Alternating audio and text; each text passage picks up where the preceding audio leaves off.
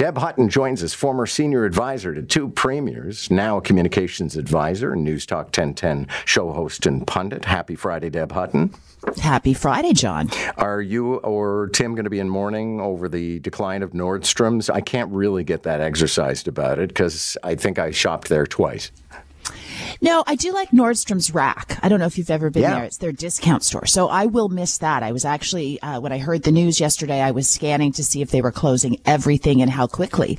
Uh, I, so yeah, I, you know, I think I've been in the actual Nordstrom store maybe twice. So I can't be, bemoaning it because I've not helped with the uh, the issue for Nordstrom.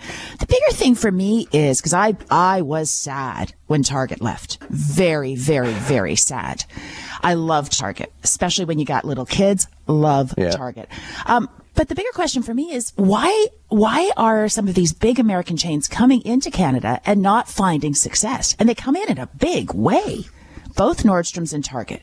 And we're a complete disaster. So there's something in how we shop here in Canada that is clearly very different than how Americans shop. Yeah, well, uh, you know, with Target, I remember when that story hit, and uh, we had a news director at the time said, "This is huge. Target's coming to Canada. Canadians love Target." And I thought, "Who needs Target? We got the Bay, and you know, and and Walmart and various other outlets." And Target came to Canada, and I think it was like a four billion dollar disaster. Uh, and Nordstrom, you know, um, I my perspective on that, Deb, would simply be, I never saw the charm. Like I can go to Tom's Place, I can go to Harry Rosen, I, I can go to the Bay. I don't need Nordstrom. Yeah, so the Bay, I will say, I am in most often before Christmas because you can go in at Christmas and you can buy your stocking stuffers, you know, your underwear and your socks that go in stockings and all that stuff. You can also get higher quality things. So I use the Bay a ton at Christmas, rarely in between. I, I'm just I'm hesitating because you said socks and underwear for stockings at Christmas. Yes. Uh, I still remember when I got socks and underwear at Christmas in my stocking. I was not a happy kid. Well, that's not all that's in it, John. Okay. My parents also tried the orange. Um, Toronto Raptors apologizing after a Women's History Month video. Uh, I would imagine you've had a chance to take a look at this. This is one of those exercises where you try to do something. Uh, I mean, I, I hate the word, but you know, woke or connected, and it just does not work out for you.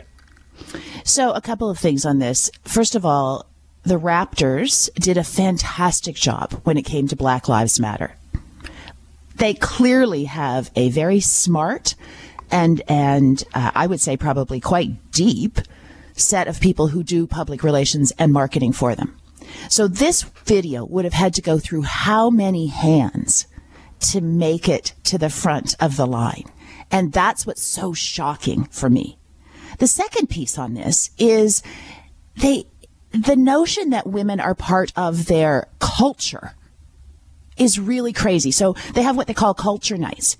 And the upcoming game, um, they're calling uh, during International Women's Night, they're calling Empowerment Night for Women, is actually just a game. And they're sort of saying, this is where we're going to celebrate women. At what point did women become part of their cultural efforts? Like these guys are so off base. And when I say that, I don't mean just the three players who, who appeared in the video and talked about women procreating for God's sake as part of their strength. I'm talking about overall. They see women as some sort of, of, of minority, quite frankly. And it's crazy. Like I just, this is not just something, hey, we're sorry, we apologize. I can't understand how their organization has such a psyche when it comes to women at a time when the NBA, by the way, is really, I think, in trouble over women in basketball. Okay, so are you? I don't even know if you're on TikTok, but uh, are you going to be using the TikTok um, beauty filter, which apparently can make you look like a teenager all over again? I don't know about you, Deb, but I looked like an idiot when I was a teenager. I don't need to revisit that. Yeah, uh, well, it depends on the year, right? There's that awkward phase at some point in your teen years. So it would it would depend on the year it would take me back to. I'm not on TikTok. My kids are not allowed on TikTok. Uh, I, I'm with all of the controversy on TikTok and, and have been before. Uh, the notion of a filter, I, I've just partly because I'm lazy to figure out how to do it when it comes to social media. I've never liked the filters. I look at some of my friends who use the filters and I think like that does not look at look like you. Why are you doing that? Yeah, I, you know, I guess as a teenager, I looked like the uh, two twins from the Proclaimers, so I could just live without ever going back to that. Uh, don't, not sure if you're a Blue Jays fan, but uh, they're retiring the home run jacket, and I kind of like that actually, Deb, because I really liked the home run jacket, but everything gets to a point where it's like, okay, seen it, done it.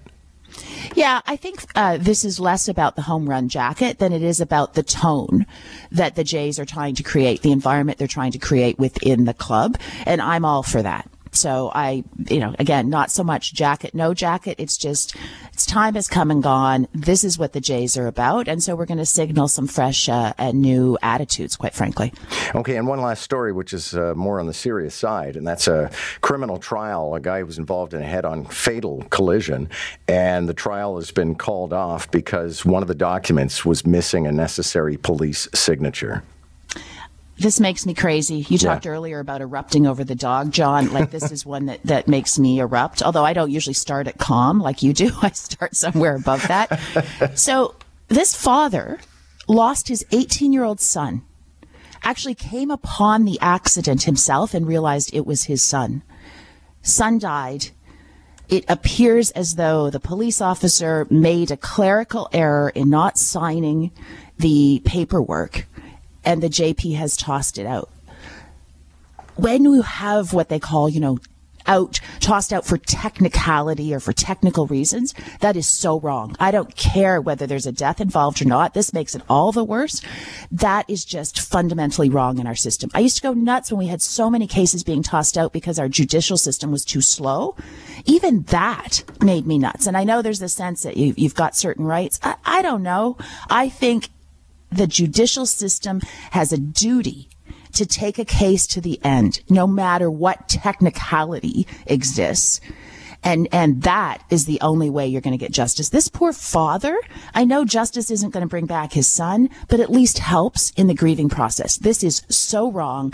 I don't care if it's the police, the crown. This really should be fixed. Deb, thanks so much. You have a good weekend. Thanks, John.